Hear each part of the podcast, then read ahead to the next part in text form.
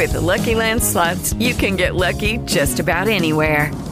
This is your captain speaking. Uh, we've got clear runway and the weather's fine, but we're just going to circle up here a while and uh, get lucky. No, no, nothing like that. It's just these cash prizes add up quick. So I suggest you sit back, keep your tray table upright, and start getting lucky. Play for free at LuckyLandSlots.com. Are you feeling lucky? No purchase necessary. Void where prohibited by law. 18 plus terms and conditions apply. See website for details.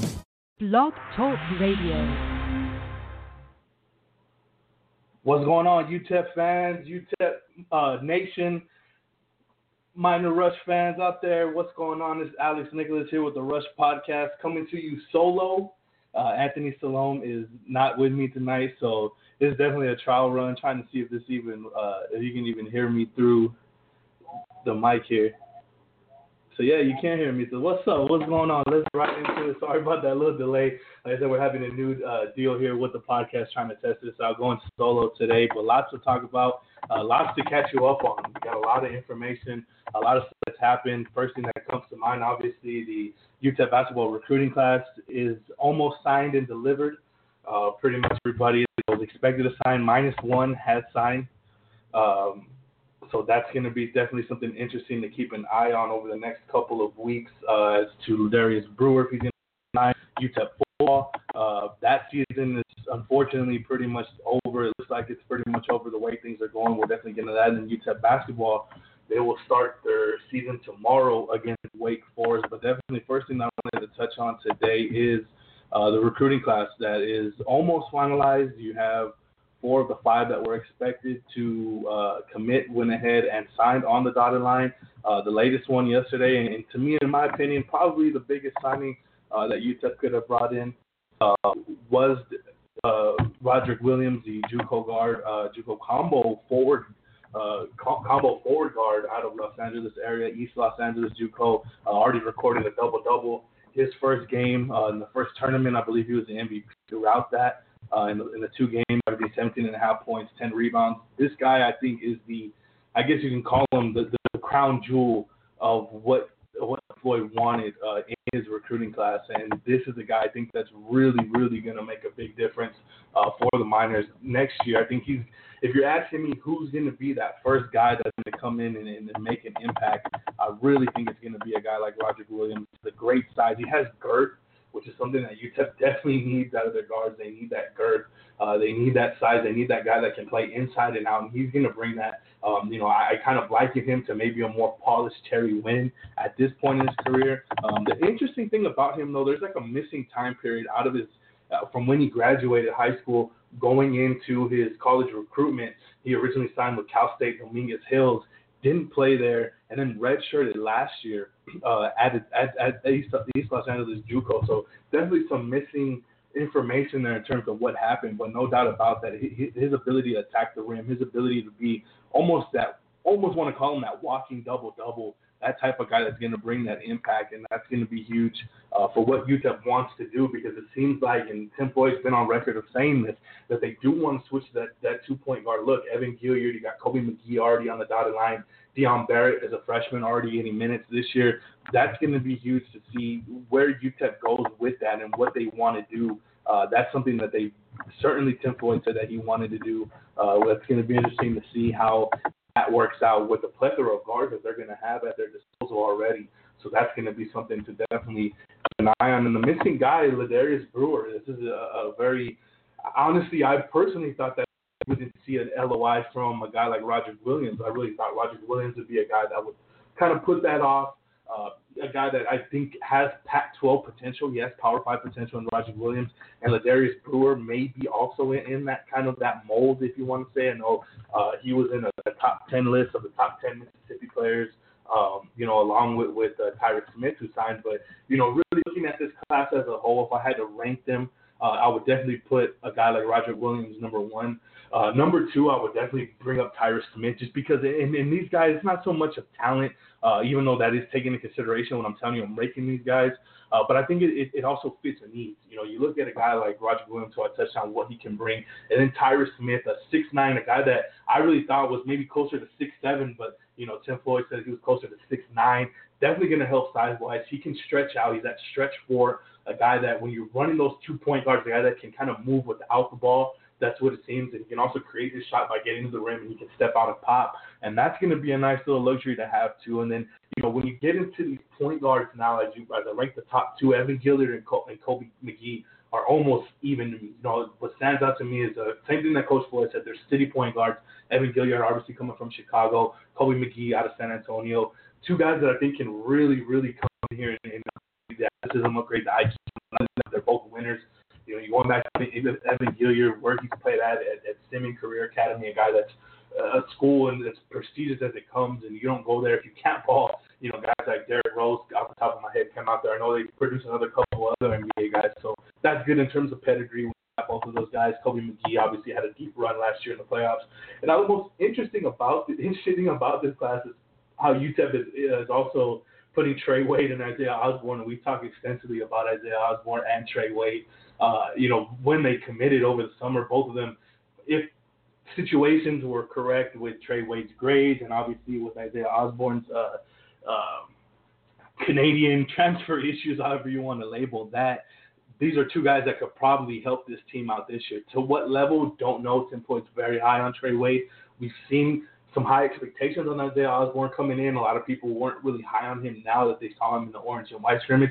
Kind of tough to, to base how you feel about Isaiah Osborne in one scrimmage, but it can tell you a lot in that type of games where you look at guys like Terry Winn, you look at guys like Omega Harris that made impacts in that game, and Isaiah Osborne really didn't make an impact at all. So I think that's where some people obviously are, are kind of tempering their expectations on a guy like Isaiah Osborne. But I really feel overall that this class just fits needs. It fits immediate needs, and, it, and it's a change from what we're used to Tim Floyd. Where Tim Floyd would kind of hold these offers to the vest and go after these top guys and try to battle the USC's, try to battle the US uh, UCLA's and the West Coast schools. And when you come into Texas, all these kids that are you know, these Texas kids, you don't really see these Texas schools kind of jumping on them as much. I think now you probably will with Jamie Dixon at TCU and obviously with with Shaka Smart at Texas. But you, those Texas recruits tend to kind of trickle out of out of the state, and we've seen Tim Floyd being able to pull in a guy like Paul Thomas.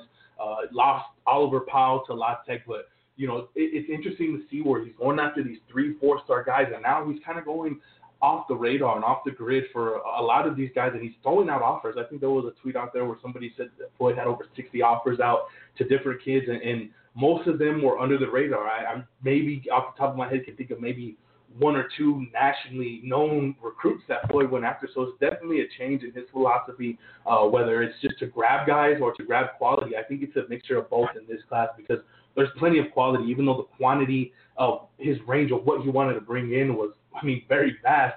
You look at, the, at, at what they were able to bring in, and I think this class really, really fits needs. Something that we haven't heard from Tim Floyd ever when talking about recruiting, and he's been a guy that's kind of backed his recruiting his recruiting methods in the media over the past couple years, and he's really kind of likened this to what they did back into the 80s. Now, I don't I was born in '88, so I didn't get to see the whole shebang. I do know a lot about what happened in the '80s, but you look at guys like like a Roger Williams, you look at the point guards like Evan Gilyard, Kobe McGee, and even a guy that really stood out to me in terms of his athleticism and, and Dion Barrett. And that's really, really are switching to kind of that two point guard, having those athletic six five to six eight forwards that can kind of get you rebounds and can do it all. And that's what you're looking for, and that's what you're looking at combo forwards when I say that. Guys that can step out and guys that can also play a true forward on the wing. So that's something that's really, really interesting. And it's going to be interesting to see because today is the last day for uh, signees or commits to sign in the early period. So look at Ladarius Brewer's going to slip through the cracks unless there's a, an 11th hour uh, LOI that trickles in. But obviously, UTEP is on the East Coast right now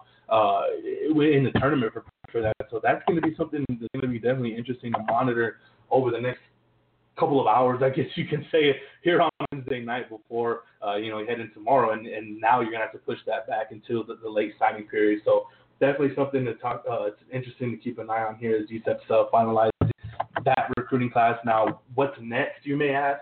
Um, you know, personally, if, if Ladarius Brewer doesn't sign, I really think UTEP's going to go in after a, a big guy. Even if he doesn't sign, you know, right now it seems like this is preventative maintenance recruiting from Tim Floyd in terms of oversigning and what he has returning back. It's it's it's you know you have seven guys potentially uh, you know five, six to seven right now because we don't really want to fully count in the Darius Brewer because, like I said, this is the last day of time he hasn't sent, sent his in. But you only have one senior leaving in Dominic Artis, and now you're at, trying to add six to seven guys coming in.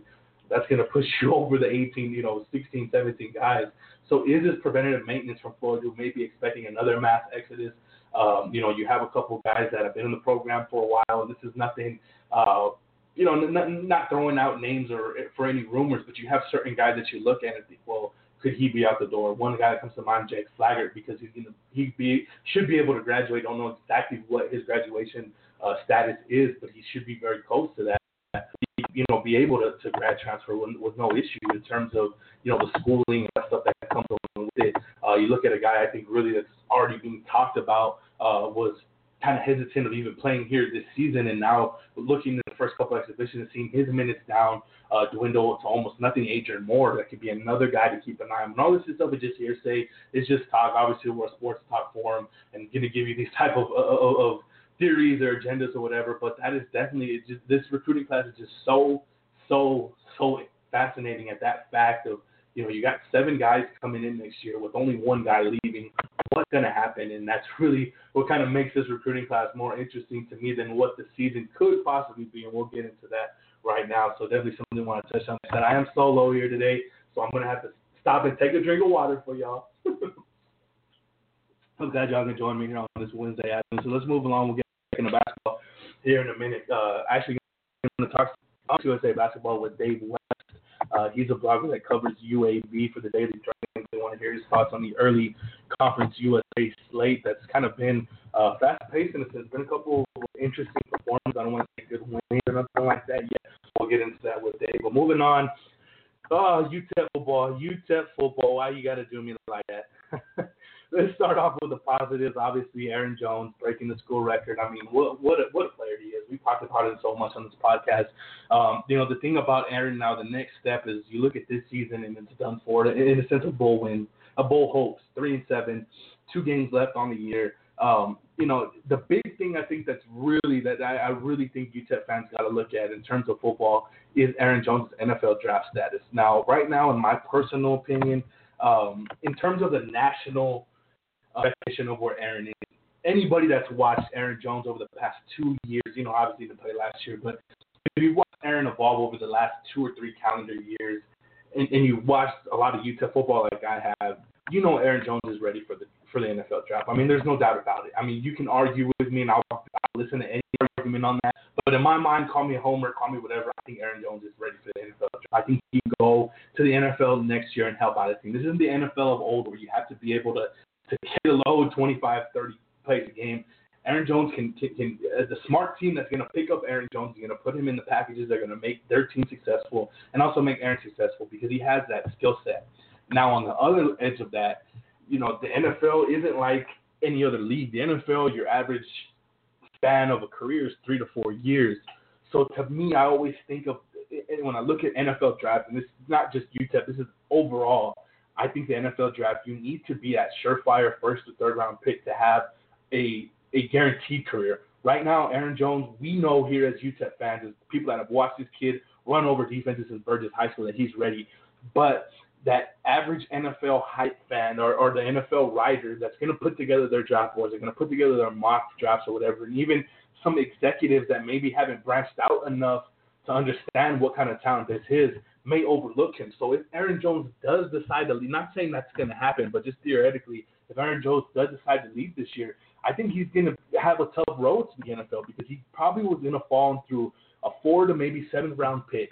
Um, not guaranteed to be picked because uh, for number one, I think injury issues is, is going to be a big thing. Is going to be talked about with Aaron status. I think that's going to be something that's going to be really, really magnified this particular year.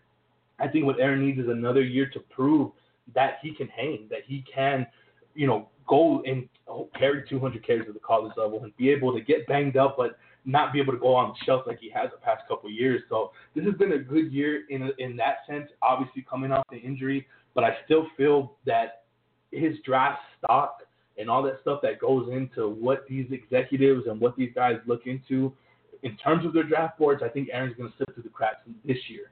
Now, granted, he he's on the Doak Campbell semifinal list. That's That's huge.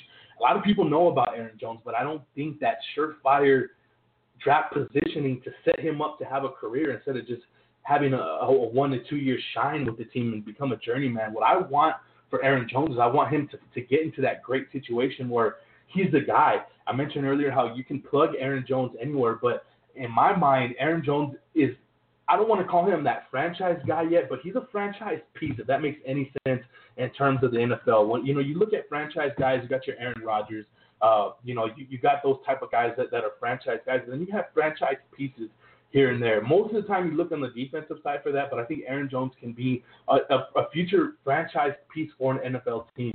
So that's going to be something to really, really around in terms of Aaron Jones as the season dwindles down. A lot of people that watch college football extensively are going to hype hype him up in their own right because he deserves it.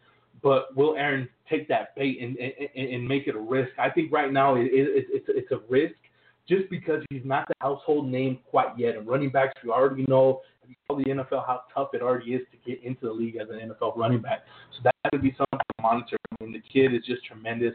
I mean, he had a tremendous game, 200 back-to-back yard games against uh, against probably two of the worst run defenses in all of football, in, in college football, that is, and going back to Houston Baptist. But nonetheless, that's what you expect these guys to do. These Aaron Jones, these, these tremendous talents, is to be able to go off on these lower level talented teams, and we've seen that the past couple of weeks. UTEP's all-time leading rush passing, John Harvey, uh, is going to smash a whole bunch of other records before the season goes through. I know he's got that 200-yard record, uh, touchdown record, rushing touchdown record. I mean, whatever you name it, Aaron Jones is going to own it when it comes to UTEP rushing records, and just a tremendous career. And you know, honestly, for fans' sake, I hope he, you know, for the fan in me wants him to come back. I know obviously it's a decision, but you know, I just feel like maybe that perception of you know Aaron Jones being going to the NFL, but being drafted in a comfortable position where it gives him a career instead of just a stint. And I think that's really what could hurt Aaron Jones if he leaves this year, just because of the fact that he's not that household name. You don't know how many GMs know of Aaron Jones or how many executives that make those draft decisions know what Aaron Jones can do, what his exact skill set. So that's going to be interesting to monitor as we go on. But uh, you know, and that kind of gets me to my next point. Third and four, ball on the FAU 44 yard line, I believe. And the Miners have an opportunity to kind of sit on the game and, and keep their season alive. And what do they do with a, a guy like Aaron Jones who has 20 plus carries? You haven't seen him have that many carries in, in recent 200 yards, and they run a jet sweep. A jet sweep. A fucking jet sweep, guys. Unbelievable. Uh, you know, that game was just kind of you know, it's funny reading the El Paso Times and, and Bret Bloomquist, a guy that, you know, he's been criticized by a lot of people about, you know, not asking tough questions and are being kind of, you know, being cool in a sense, you know, his with his commentary. He didn't hold back in his in his last write up. Uh, you know, it was pretty plain and simple. You know, his, was basically, you know, UTEP has found different ways to to lose in their 85 year history, whatever it is, as we all know, and they found a new one you know, up up two scores with seven minutes to go. You know, I'm thinking, you know, that it was just a great drive when they go up 31 to 20. Uh, you know, Metz finds the Plink, and I'm thinking that's it, it's over.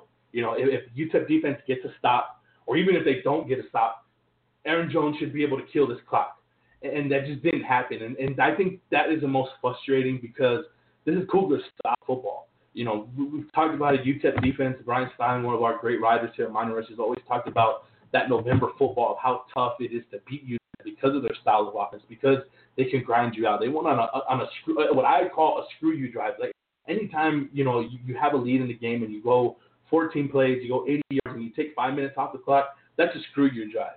You're telling defense, you're not stopping me. Screw you. We're gonna go up. And that was what I expected inside that final seven minutes. You know, after the Miners went up 31-21, but the defense just could not stop a soul.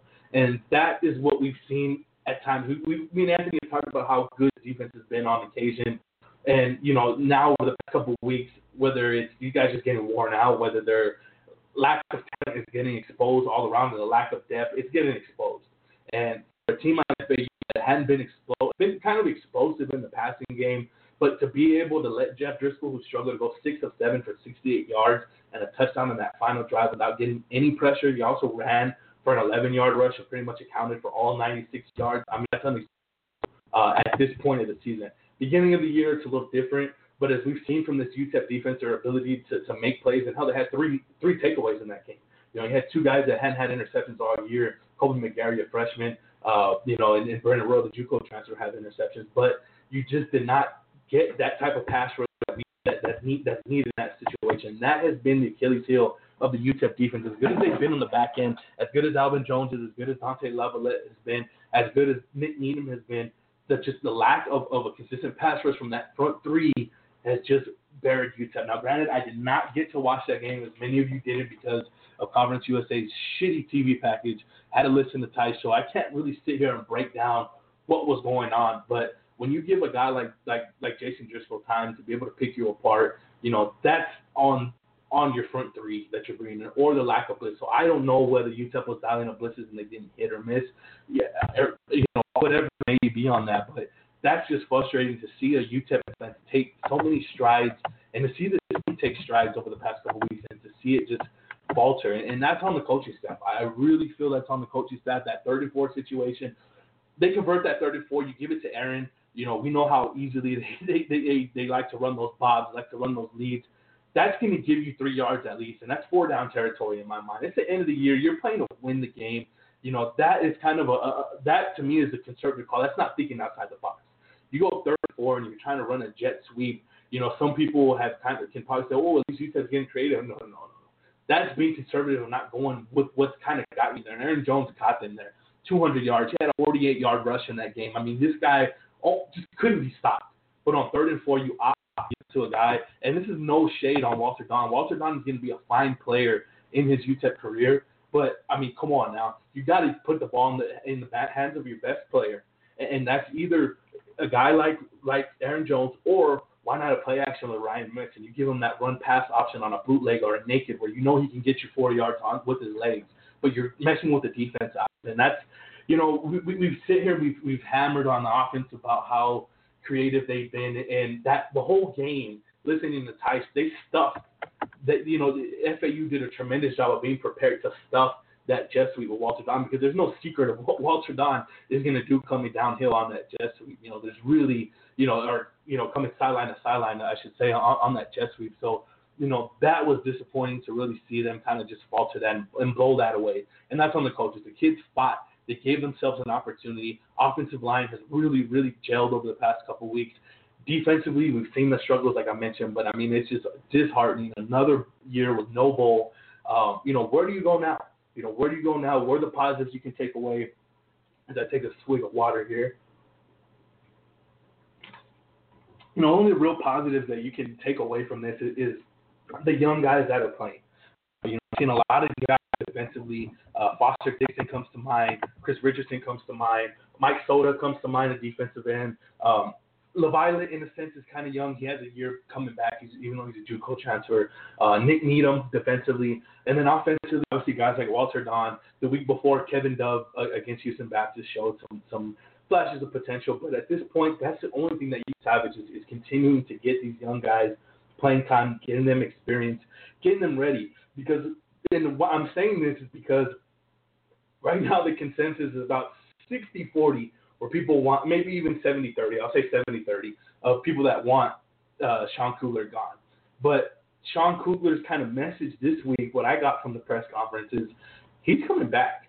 Uh, you know, he's he, he kind of I don't want to say he maybe defended himself because nobody was going at him, but he kind of defended himself with stats on how UTEP has improved uh, statistically. Uh, you know, he brought up, and they're good stats. You know, they're good stats. The things UTEP was showing was some things that we pointed out here on the podcast, and obviously people have talked about on the on the comment thread. But it's just interesting to see that that was kind of his way of saying I'm coming back. In my mind, in my opinion, you know, I think he's going to come back because the fact that he busted out these stats in both sides of the ball. Now, defensively, he busted out a couple of stats, but I got to disagree with him defensively. I think the defense has taken a couple steps back from where they were at the midpoint of the season. But obviously, the insertion of Ryan Metz has just boosted this offense you know, tremendously.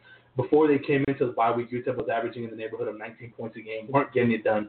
Now, in the latter half of the year, UTEP's averaged, uh, you know, 35, obviously, uh, 35 and a half points, I think it is, obviously helped out by that 52 point, five overtime.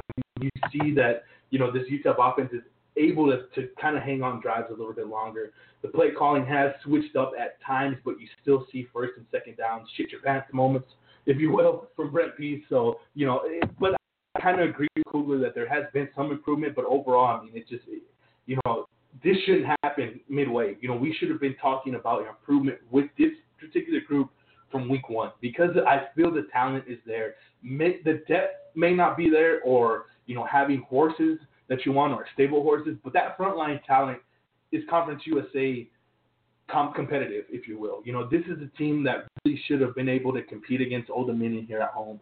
Uh, you know, a team that probably should have given themselves a better chance to compete on the road against Louisiana Tech.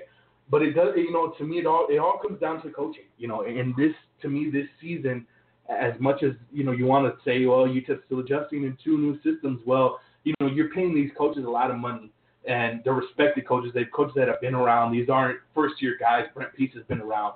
Tom Mason's been around. You know, this really should have happened, like the coaches were saying, what would happen over the summer. Obviously, it hasn't.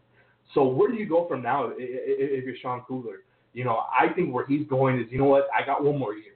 You know, I think he has that hunger. We talked about it, how we have so much respect for Sean Kugler because he wants to win. He shows that will to win. Uh, you know, he has that excitement to win here at UTEP. He's going to shake things up. So that is what I saw on Monday in the press in the presser, and I think that to me leaves him coming back next year. You know, he may not say it, you know, but I don't think that that he'll say it, you know, in the next couple of weeks. Of well, we need time with these new coordinators, with these new coaches. But I think that's kind of the thought. And I think, you know, maybe we were a little naive as fans to kind of think, oh, well, you know, you could come in here and, and change it in a year. You know, you can kind of argue that as well. But the fact is, the job didn't get done again. And it was done in bad fashion. You know, you look at, at the offensive struggles of the first half of the year were just porous. You know, that's stuff that, you know, you expect when, you know, when these schools that UTEP was playing was playing the FCS team and the Miners couldn't even manage first downs, the Miners couldn't even manage a, a first half drive. It's just three and out, three and out, three three three runs in the cloud of dust, and that's what I think was most most frustrating about this UTEP team is, you know, with the upgrade in the both systems that fit personnel, we just haven't seen it full circle. And that's why I think Sean Kugler wants to give himself an extra year because he feels the coaches are in place. And, and I agree with them. This is not disagreeing with saying that Brent Pease should be an offensive coordinator. The way that they're running it, the way they're running the three-four defense, it fits. You know, it's just not being executed at a high level because I think that lack of, of whatever you need from a coaching staff, whether it's that extra effort, whether it's that, uh, you know, just that knowledge, that extra head of knowledge in there to, to get into these meeting rooms and to get through these kids and to kind of correct these assignment mistakes, correct you know, tone coverages or whatever it may be that falls on the coaching staff. And I think with that, though, Sean will be back next year. Uh, just based off of his comments, what he was saying on Monday, he's looking forward to kind of, you know, I guess reaping what what what they you know what they sowed last year. Uh, this year would struggle. So I think you know that's what I gathered from press conference and being there on Monday. And based off Sean Kugler's comments, that he wants to come back next year. He wants to continue to build this thing. He's got one year left on his contract. I know there was something out there where he, he got extended through 2020. Can't really confirm that. Uh, the last thing I saw was the, his buyout actually will end the uh, this uh, next August 28, uh, 2017. So after August 31st, the buyout goes out the window. So for either side, so that's one thing that we do know in terms of Sean Kugler's contract. Definitely something to keep an eye out on because, like I said, I just when I gathered on Monday, as much as most of us here on on, on the rush have that same respect of, you know what, well, Sean's done a great job in terms of the academic part, in terms of the accountability part, the discipline part, but the on football part hasn't been there. And, and I think that's, I can speak on behalf of 70% of Miner fans that feel that way, that don't want to see Sean go because of the good stuff that he has, but week after week of the X's and O's and the lack of offense and, and, and just one week you're up, next week you're two step downs. I think people are just tired of that inconsistency, and I think it's 70 to 30 right now. And I'm on that 70 30. I'm on that 70 percent, but I do have a lot of respect for Sean Kugler because of what he. I, I like ball control offense. I've said it here before, but it's just not working at this moment. And you know, I don't. I don't know if, if you go out there and you blow out Rice and you come home and you blow out North Texas. I don't know if that's enough to sway that that what it, to me is a popular opinion now of Sean job status. Now, you know, looking at this game against Rice on paper, this is the game UTEP should win. This is a game that Aaron Jones should have another huge game. Defensively, I mean, this is a game where you really feel like you should be able to get pressure on Rice's quarterback. Rice is kind of a, has been a mess offensively, and they've been a mess defensively. They've been a mess all year long. This Rice uh, Owls team has been, and I really feel that this is a game that UTEP should go in there and handle business if Sean Kugler is, is continuing to right the ship like he's saying, and, and that is going to be something to watch this, this week. Rice, we've UTEP's obviously struggled when they played at Rice. There's no denying that. It's been a place that the Miners have struggled for years, and even recently under Sean Kugler. So that's going to be, to me, the most interesting aspect is where this UTEP team is at mentally. Are we going to see that energy we saw coming out of the bye week, or you know, look, judging off of some guys' tweets after the game, I mean, that loss hurt that team. You know, that loss probably took a lot out of these young guys, you know, in terms of their confidence going forward. And at this point of the year, I'm pretty sure most of them people, what are we playing for? Obviously, the seniors have a different mindset, but can Sean Kugler kind of rally these guys and say, look, let's finish strong? You know, obviously that's what he's going to come out and say to the media. That's what he's going to say on his radio shows and whatnot. But can he get it together and actually do that? And, you know, at this point, you're not salvaging anything other than pride, but can you salvage that pride and can you salvage guys, you know, being excited to come back next year and being excited to go into offseason workouts and get ready for next year, you know, to finish back to back years at five and seven, you know, it, it's not it's not an accomplishment in no in no mind, but where this season has gone, it's a small accomplishment inside that that locker room, inside that Durham Center, to be able to finish strong and to carry that over.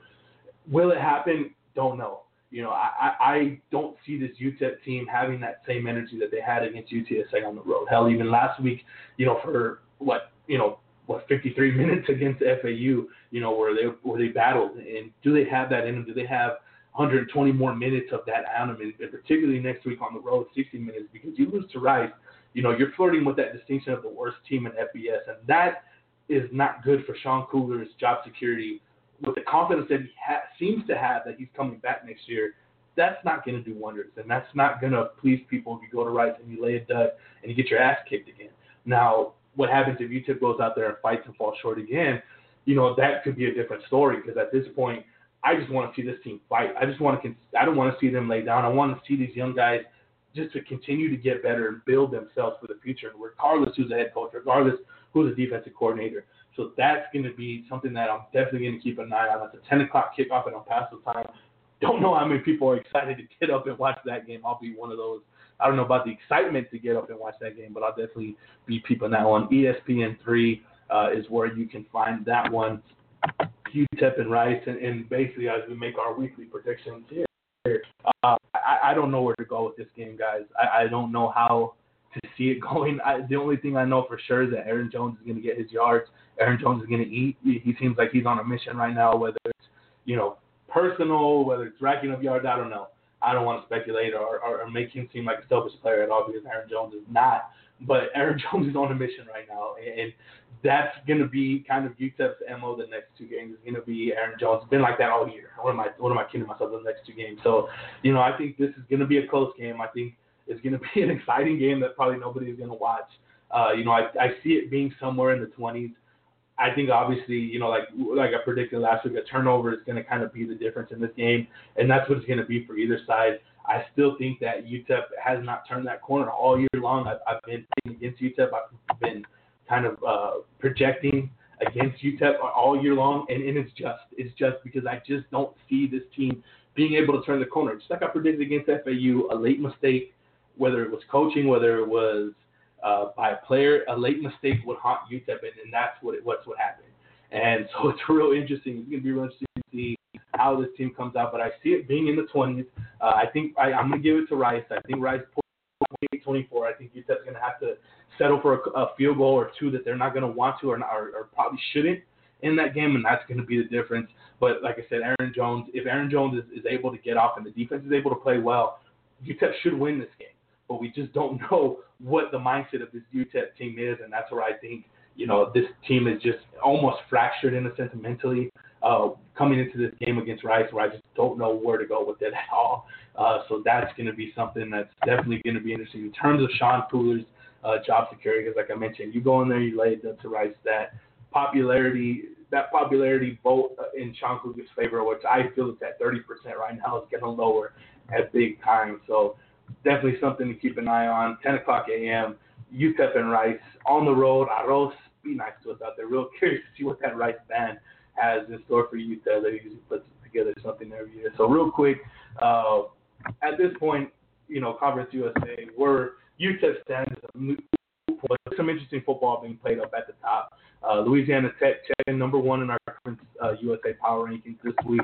Uh, I think that I and I voted for La Tech. I think right now they're obviously the hottest team. They've won seven, eight games in a row. Western Kentucky right behind them. Collision course uh, right now for what to set up that Louisiana Tech Western Kentucky game uh, going into uh, the conference championship game, which was actually officially set up today in terms of the time. Um, obviously, time and place will be dictated by the standings, but right now I think it's Louisiana Tech. It's it's everybody, or excuse me, Louisiana Tech and Western Kentucky, and then everybody else. You know, we've kind of all year long have been kind of looking at the top and looking, well, it's the top two teams and everybody else. But right now, that that that is how it is. Old Dominion, looking on the outside, looking in, they lost to Western Kentucky, so they have a game and a half.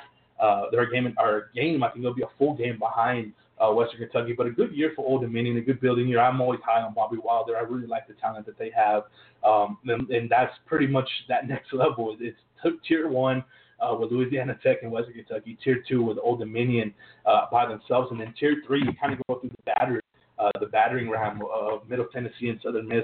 Uh, Middle Tennessee battering, battling injuries right now with their quarterback Brent Stockstill really makes that program go. It's not so much their offense that program. I mean, you know, they just cannot get anything going last week against Marshall, and that is kind of surprising the way Marshall has been playing. So uh, Southern Miss, Nick Mullens was out. I had seen some tweets that he's going to return today.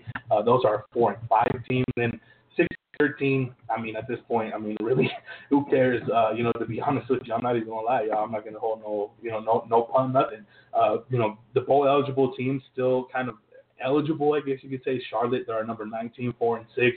Uh, North Texas, that's dwindling. That's going to be interesting to see. They got Southern Miss. That's an, obviously an eliminator game. Uh, but, you know, that could be a game North Texas can kind of keep their season alive and come in here in El Paso in the final week and have something to play for. Uh, and UTSA, that's you know they got uh, A&M this week. That's obviously going to be a, a loss. A&M uh, pretty solid, but then they have Charlotte to end their game, and you know Charlotte has Middle Tennessee, a Middle Tennessee team at home. So that's going to be interesting to watch in terms of can US uh, Conference USA fill their bowl obligation, which is right now kind of 50-50.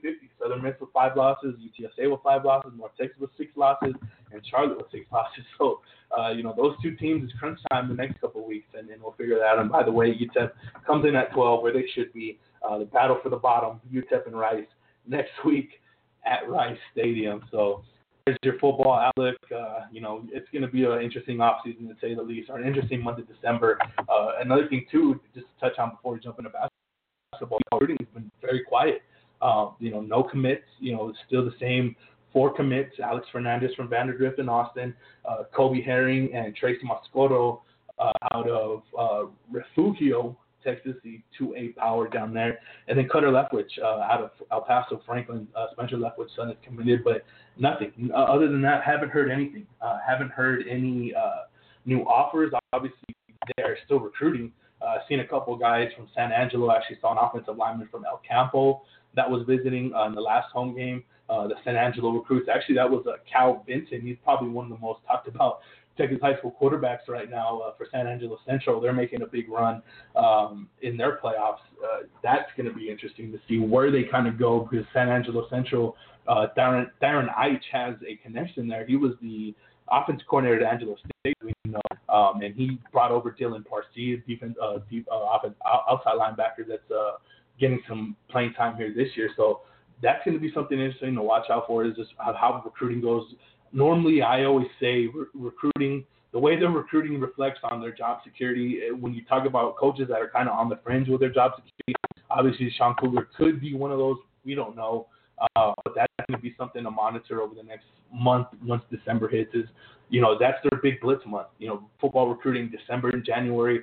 That's when recruits are coming in every week, and that's when the offers are going out. That's when the coaches are really using that recruiting uh, budget that they have to really get out there. And it, it gives them just a two month period, but we've seen them be able to pull miracles in terms of just bringing in bodies. So, going to be something very, very interesting to watch for is UTEP recruiting because they have a lot of needs, particularly at linebacker. And you might want to upgrade some things on that defensive line as well. You know, defense heavy is going to be a big thing in this upcoming UTEP football recruiting class. So enough with the football. We'll leave that for next week as a minus three and seven going to Rice, just playing for pride. Um, UTEP Miners basketball getting back on the hardwood. Uh, obviously, had their opening season, if you want to call it an opening season win, last week against uh, Louisiana College, a game where I expected that to happen. I wrote about that. You know, their first two exhibition games were very, very shaky, lots of turnovers, uh, lots of unknowns.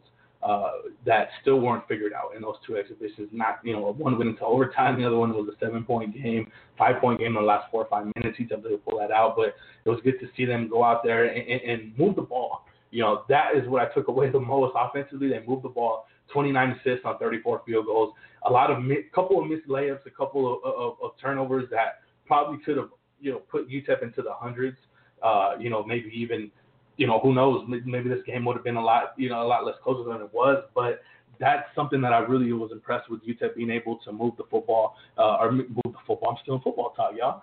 move the basketball around, get guys assists. Dominic Artis with 13 assists uh, in that game. But we'll get back to UTEP here in a little bit.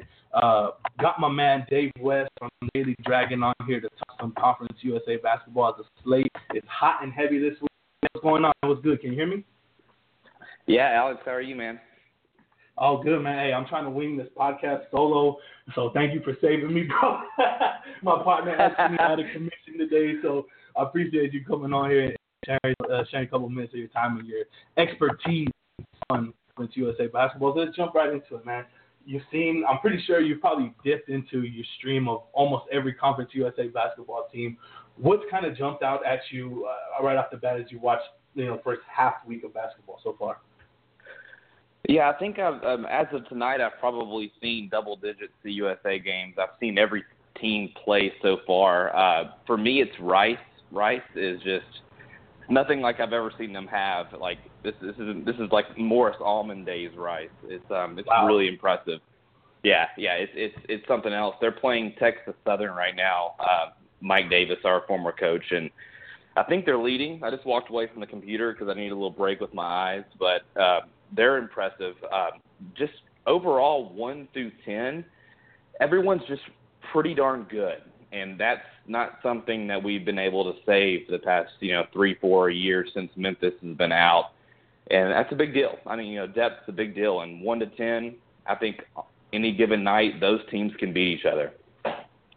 When you talk about Rice, is it is it the athlete that they're recruiting when you say that? You know, I've been kind of a big fan of, of Mike Rhoades, and, and I've been an odd at some of the athletes that he's not so much basketball players, but is that what's kind of jumping into the, the athletes that Rice has to be able to execute what Mike Rhoades wants to do in terms of that that style of play that play on a run?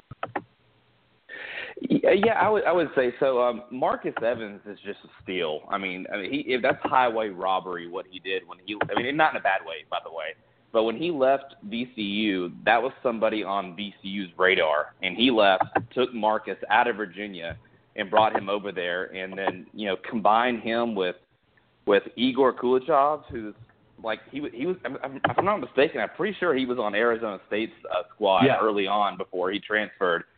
And dude, I mean, he's he, he's he's supposedly a guard by you know by position, but that kid is. I mean, he's a forward with he reminds me of um of uh Klay Thompson. That's who he reminds me of, man. He can just do everything.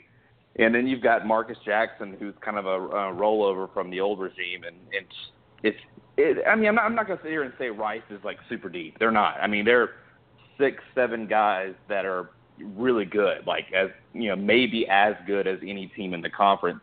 But like you said, they're athletic. They're they're almost positionless to a certain degree, and that's that's where college basketball is right now. So, in your mind right now, if you know, I know you have that Conference USA schedule almost on your head. Who is going to get that signature win? Who, who is it going to be? Who has who has the firepower not only on the roster but on the schedule to be able to go into whether it's a road game or neutral floor to go in there and, and to get a good win for the conference here before conference play goes around in January? In my opinion, if we can get just two, uh, anything above what happened last year because uh, La Tech at Ohio State was it. That was the marquee win. That was it. Period. And that was the Ohio State team that was super young. This year, I mean, I I would have pointed at a couple of UAB's opportunities with uh, with with Kentucky and Kansas and St. Mary's, but you all know about the Nick Norton injury, and hell, I don't know what to expect from us right now. I'm, I'm not I'm not saying it's doom or gloom, but just a lot to learn there right now. If I had to pick a game, I, I really like you know I'm not being a homer here, but I really like y- y'all's opportunity against Wake tomorrow. Uh, Wake's Wake's good. Wake's got some guys, but uh, UTEP's got a lot more experience than they do. Um, fun, funny thing, like I was looking at your article about the uh, the the pregame article for the the, the game tomorrow at the uh, in Charleston, and uh, Keyshawn Woods is on their roster, and I Yeah. remember him like it was yesterday when we played them. I think it was two seasons ago when they still had Mike Jarvis, and uh, and he uh, he and I mean they had a bunch of dudes on that team that are all now Oh. playing for Power Five schools. and we and we beat them in overtime in Birmingham and shot some like stupid percentage in the first half to do it. But that Keyshawn Woods, he had 19 points in that game, by the way, when, when we beat them. He was the the game high scorer. But I, I like y'all. I really do. I like y'all over Wake. I think it's possible. Um, I think I think um, you know you're you're you know Artis and uh, Omega are gonna have to play like the entire game. I like oh, that yeah. game. I like Rice in Texas Tech. I think that's that's a sexy pick. I was going to say La Tech over Nebraska, but they don't know. They they- they're still putting stuff together right now. Yeah, so I if I had to, I mean, replacing point guards is like it's it's, it's super tough for mid majors. I mean, I mean, you guys know. I mean, when you when it, when um when Dominic lives, leaves, it's it's going to be tough. You know, just like what it is for us with Nick. We I mean, we got a great roster, but when you don't have a point guard as a mid major, man, it's tough. So th- those are a couple games I think that are on on my radar that are winnable. And so yeah, yeah, but yeah, those are the ones I would pick. And I mean, I'm going to be tuned in tomorrow watching watching the Wake game. So. For sure. Let me do something fun here. Uh, We got a caller on the line. I don't know who this is, but we're gonna bring him in here. Caller, you've been holding for like five minutes. Who are you? Hi, my name's Alex. Alex. Oh god. Uh oh, we have a troll. No, no, people, no, I'm not. people are, no, I I really Oh. like basketball, Uh huh. Go ahead, man.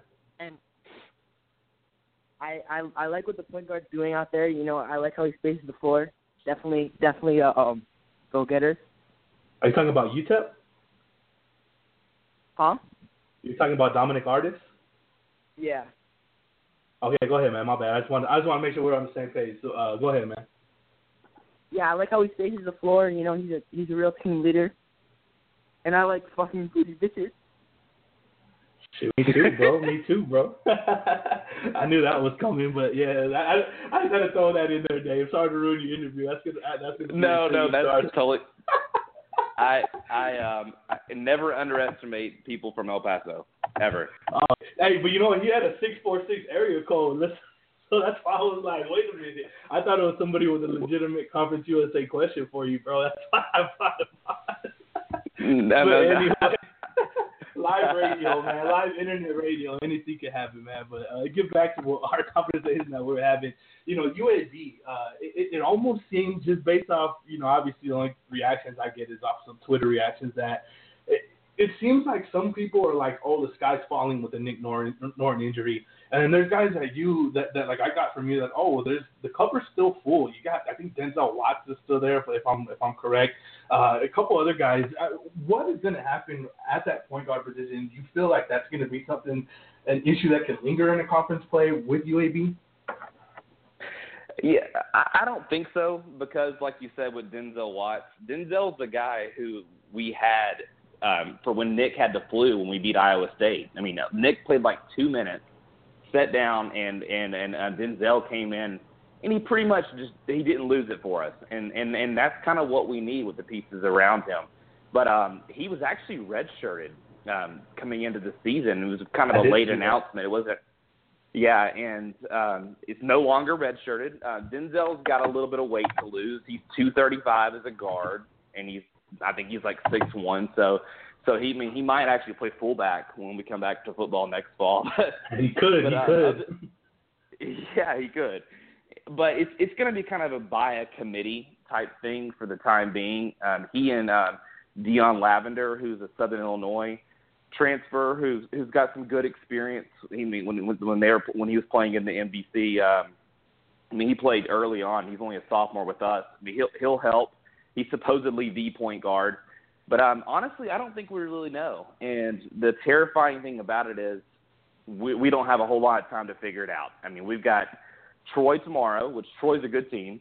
They're mm-hmm. they're they're I would say they're a, in my opinion they're a top 200 team. Uh, and then we got Kansas Monday, and then St. Mary's the following Sunday, and then it's just murderers row. So, so I think we'll learn a lot about our guys. I would I would look closely at that Kansas game if we can find you know, between Dion and Denzel if if they can be you know kind of a by committee point guard position, then then maybe we'll be okay. But um, I'm a little worried to be completely honest with you. There's there's things that Nick does that don't always come up on the stat sheet. I mean, oh yeah, Nick's not a yeah, he's not an above the rim kind of point guard. He's kind of like uh, uh, Dominic is. I mean, he's a distributor. Well, that's, not, that's probably a bad comparison because Dominic's a fantastic rebounder, but but Nick. Nick, Nick's just you know he does things that you don't really like I said don't come up on the stat sheet. He does some some good things that that um he's just he's very smart and I'm a, that's what, that's my biggest concern right now. I'm not so sure how prepared we are with our other two options. though. No, I totally agree. I'm looking at, at Nick. He does he does he does exactly what you say. He does a lot of things that don't show up on the on the stat sheet, and that he's been that rock for you guys. So that that's definitely a big loss. Dave West joining us here on the Rush Podcast, talking a little conference USA basketball.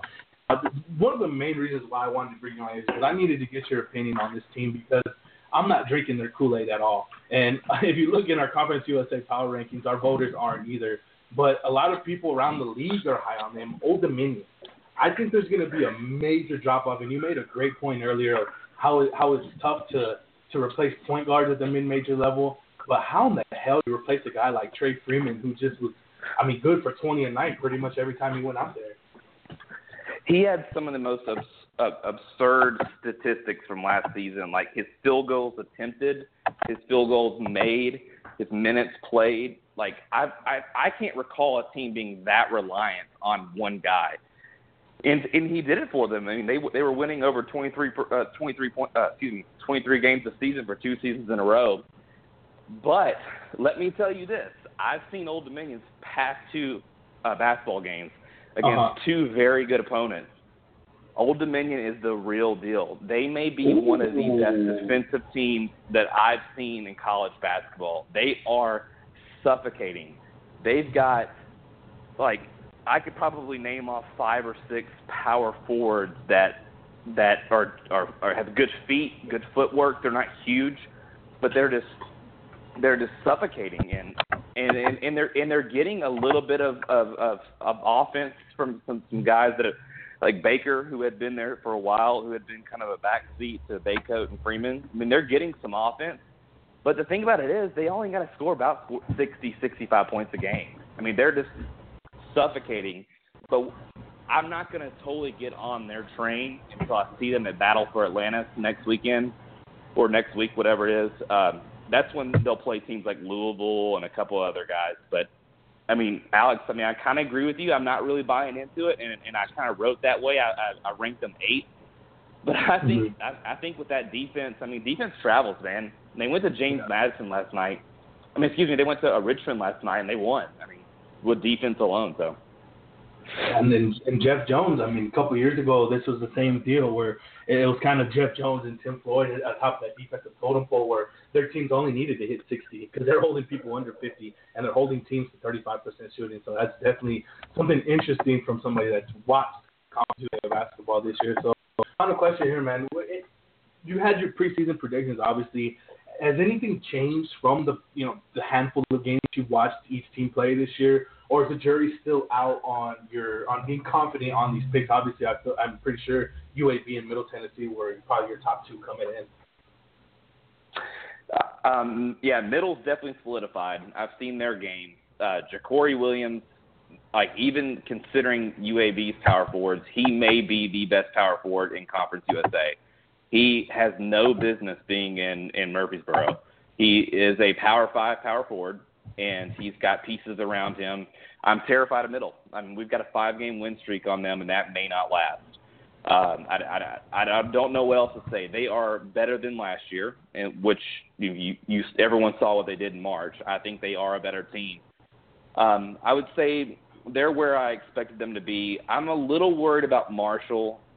Marshall, I, I ha, I'm really I was high on Marshall because I really like Elmore and Browning, but I mean, talk about a drop off after like the sixth guy on that roster. I mean, it's mm-hmm. I mean, it's a bunch of. Er, or, I'm, I'm, I don't want to talk bad about Marshall because I like their, their squad, but they got some rec league guys beyond number six. So, and they're they're they're going to mm-hmm. really rely on them. So, but UTSA's kind of surprised me. So I'll kind of give I'll give them a shout out. Um, I mean, they're playing at UIC right now, Illinois Chicago on the road, and they're competitive, and they were competitive on both their first road games against big teams. So I would say for the most part, everyone's kind of holding suit. There's not any major surprises. So um, we'll know a lot more by the end of next weekend. I'll say that.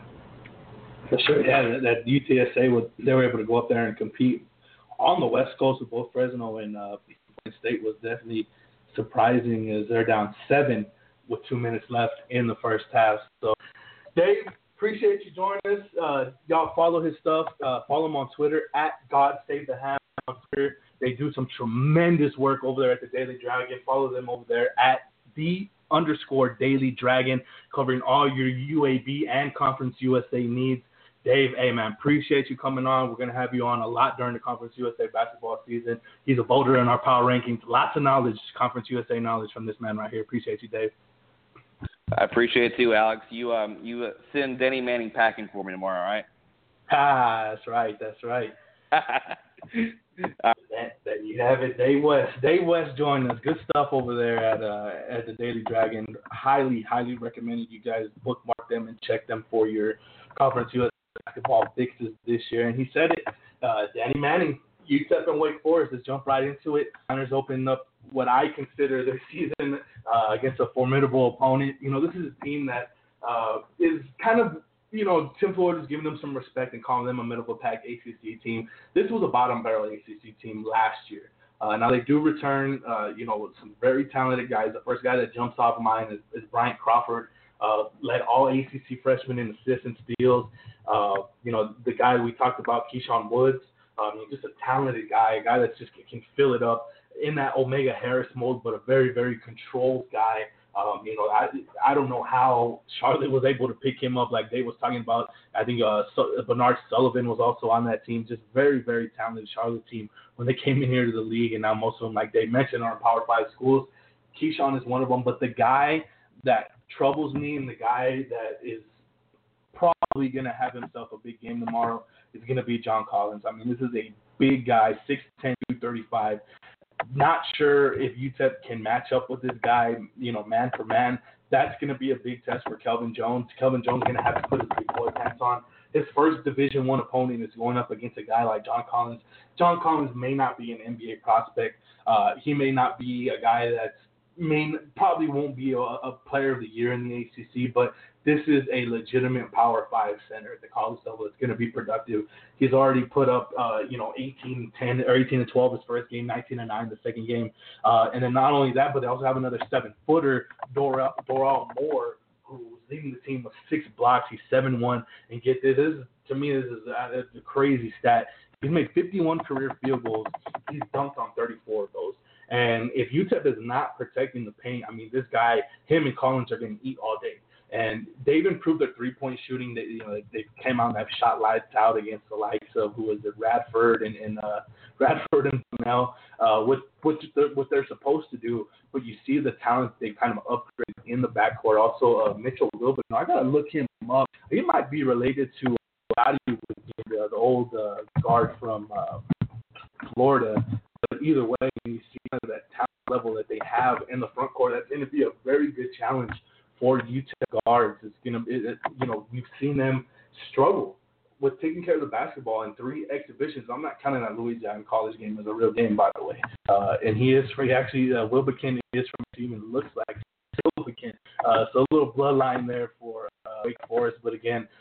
thinking about this guard matchup with UTEP and Omega Harris and, and Dominic Artis, those are going to be your two guys that, that are going to do are going to do the majority of your ball handling. And they both struggled uh, with taking care of the basketball, and making efficient plays, not so much creating offense as we saw Artis with 13 assists, but in these type of games, UTEP has to be as efficient as possible, and they can't afford to come up with empty trips. You know, too many empty trips. You're not going to come down and score every time.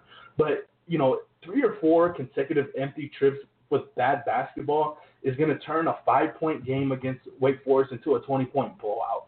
And that's where I want to see uh, in this type of matchup. Athletically, UTEP is going to be challenged. So you look at these first two games, and they weren't challenged athletically, and they, the guards were still turning the ball over constantly. You had 20 assists in each of these three warm-up games. If that happens against Wake Forest, I mean, this is it's going to get ugly. You know, there's no doubt about it because athletically Crawford can match up, Wilbekin can match up, Keyshawn Woods can and that's what's going to be what's going to be interesting to watch UTEP as how those guys how those guys can handle that pressure and be able to get you and efficiently and be able to get guys to rock efficiently. Like I've mentioned before, brought on Dave, how I was impressed with UTEP ball movement in, in the in their last exhibition game, and, and it wasn't as efficient as you wanted it to be, uh, you know, because they still turned it over 20 times. But that is what's going to help. That extra pass, that willingness to to make that extra pass and to get the easier bucket. It's a team that's probably going to pack the paint and wait for it. So they're probably going to force UTEP to shoot jumpers. I don't see this a game where UTEP's going to be able to get easy layup after easy layup like they did in, the, in their exhibition games. UTEP is going to have to be able to work the ball around to get Matt Willms an easy bucket, to get Terry Winn an easy bucket, to get Kelvin Jones, Paul Thomas easy buckets, and, and to possibly get their bigs in foul trouble. And that's what's going to be the key offensively is can UTEP's guard match athletically what Wake Forest is going to throw at them defensively, and that's going to be a test that that's going to be something that's probably going to dictate this outcome or dictate how UTEP is either to control this game or whether whether they're controlling this game or whether they're playing from behind. But know, that guy, that kid in the middle, just truly scares me from a standpoint where I feel like he's a guy that can they can just throw it in there and he can get his own. You know, that is going to be something where guys like Matt Willms are going to have to use their fouls uh, wisely. Kelvin Jones, gonna definitely have to use his fouls wisely, and that's something he doesn't understand yet, guys. That's one thing when you look at Kelvin Jones, he's so raw. That aspect of, of when going up against somebody like this, that it's not there for him mentally yet. It will be as a game plan, and I'm pretty sure it's being harped on. You know, as UTEP's game planning for their first, you know, opponent. I guess you can say their first D1 opponent, legit opponent. That's going to be something to keep an eye on as well. Is how Kelvin Jones reacts to a 6'10", 235 monster that's probably played basketball all his life in high level basketball to a guy like Kelvin Jones who's picked up a, a uh, picked, his highest level of basketball was when he stepped on this campus just a calendar year ago. And you know Matt Willms too. Eh, how healthy is he? Can he hold up against a physical guy that's going to be a little quicker. He's going to be a little bigger. He's going to be way more conditioned, obviously, because Matt has a condition. Uh, but those are just a couple of things that I'm looking at in this game. The coaching matchup is obviously going to play a factor. Uh, Danny Manning's held a 3-0 lead against Tim Floyd. He does. He seems like he's done a good job of what I can remember of making Tim play left-handed, and that was when really when we were struggling offensively to find buckets.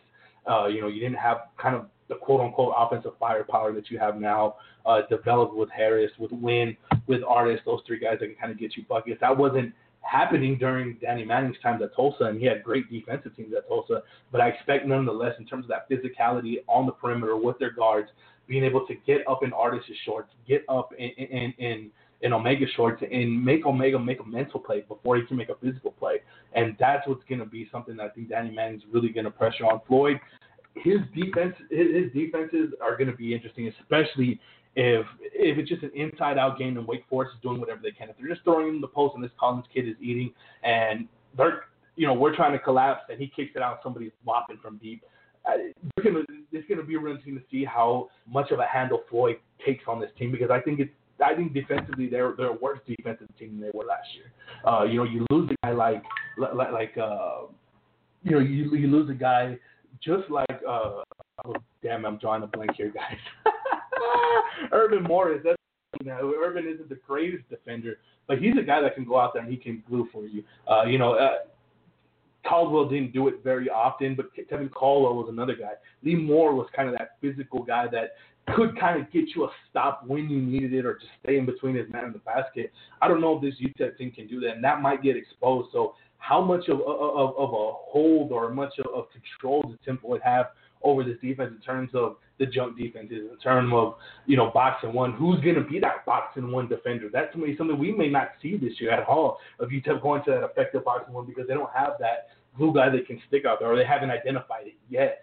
So that's going to be another thing that I'm watching. If it gets to a point where Wake Forest is getting every bucket, anything that they want, how is Tim Floyd going to adjust with this new team? Does this new team have that mental capacity to understand what Floyd wants when he's calling for a triangle two when they're down 12 and they're trying to cut into the lead? Like those are things that I think with this team are going to be very important, the mental aspects, because that the, the depth is going to get exposed you know, the lack of having another true big man as of right now is going to get exposed. But this team has enough athletes where if they get that mental aspect of the game right in their minds during this time before conference play, that could be something this team can hang their hat on come conference play, playing smart basketball, outsmarting you, making that smarter play. And we haven't seen that yet out of this UTEP team.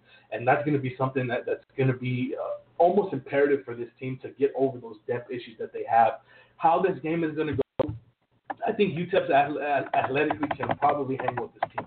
Uh, they're obviously improved. They were picked 13th in their league.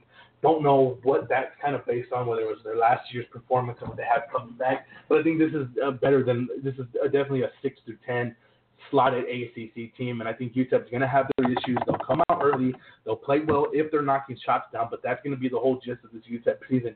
If Artis is knocking shots down and getting in the paint and, and, and making layups and being efficient, and if Harris is knocking down shots, and if a guy like Terry Winn is able to do what he does and, and to get his easy, easy buckets, UTEP should compete all year. But when that doesn't happen, we don't know yet. That's the big question that is a big question, and I think that's going to get answered either positively or negatively really quick. Lickety split against Wake Forest in this one. So I think UTEP fights a little early. I think you'll see Artis, or excuse me, keep Harris knocked down a couple shots, to keep that game close.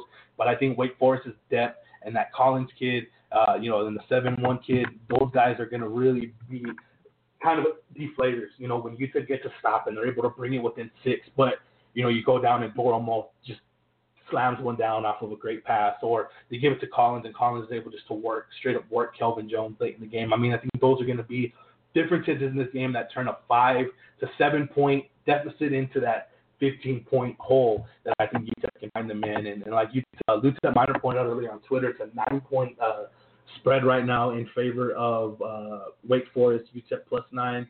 Uh, I I don't think that's a safe bet right now, just because we don't know what UTEP's going to bring.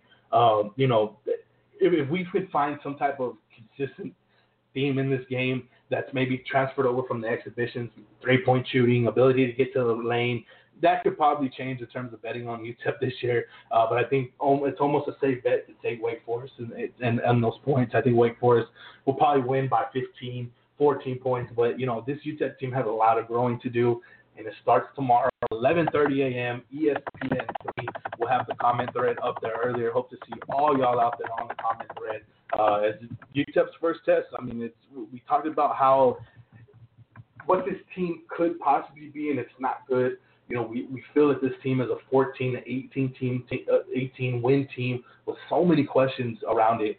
But you know, can this game, can this Wake Forest game, give us some type of I guess you can call it hope that maybe we will compete in that upper five of Conference USA.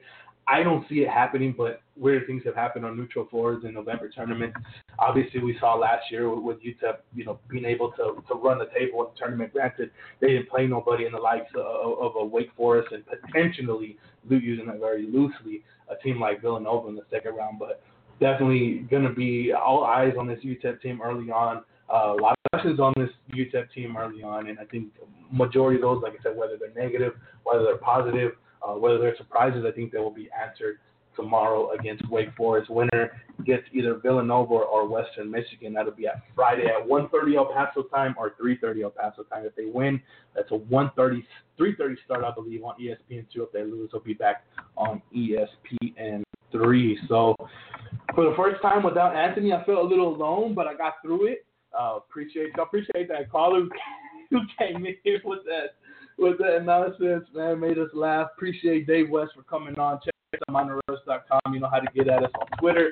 Y'all know the email, sbnminerrush at gmail.com. Catch us on Facebook with the Facebook Live, all the press conferences, all the inside information, inside video information that you need there. So another episode of the Rush Podcast, episode 10 for 2016-17 season. We'll try to get with y'all next week. Look, shooting for Tuesday uh, before the Thanksgiving holiday. We're obviously going to have a lot of hoops to talk about uh, with three games coming up this weekend in the uh, Charleston Classic tournament. So for Anthony Salom, I'm Alex Nicolas. Good night. Hello, it is Ryan, and we could all use an extra bright spot in our day, couldn't we? Just to make up for things like sitting in traffic, doing the dishes, counting your steps, you know, all the mundane stuff. That is why I'm such a big fan of Chumba Casino. Chumba Casino has all your favorite social casino style games that you can play for free anytime, anywhere with daily bonuses. That should brighten your day a little. Actually, a lot. So sign up now at chumbacasino.com. That's chumbacasino.com. No purchase necessary. Group. Void were prohibited by law. See terms and conditions. 18 plus.